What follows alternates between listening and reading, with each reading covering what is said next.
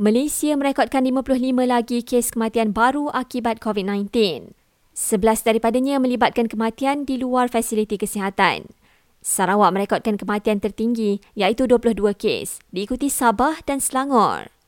Sementara itu, Kementerian Kesihatan maklumkan hampir 40% kematian akibat COVID-19 melibatkan pesakit yang menghidap diabetes dan tekanan darah tinggi. Jelas KKM kepada The Star, Penghidap diabetes yang dijangkiti COVID-19 berisiko alami kesan yang lebih teruk termasuk keradangan. Ketua Pengarah Kesihatan sebelum ini juga menasihatkan orang ramai agar kurangkan pengambilan gula dalam diet harian memandangkan penyakit diabetes semakin menjadi norma biasa dalam komuniti. Hari ini merupakan Hari Diabetes Sedunia. Polis Langor berkata, pemandu van yang melanggar seorang murid tahun 1 hingga maun di Sepang kemarin dipercayai tidak memiliki permit van sekolah. Pihaknya akan melakukan semakan lanjut dengan pihak berkaitan.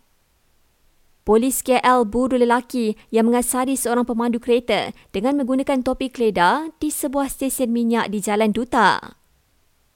Dan Hakim Rusli umumkan dalam satu majlis anugerah malam tadi dia bakal melangsungkan pernikahan dengan pilihan hatinya minggu depan.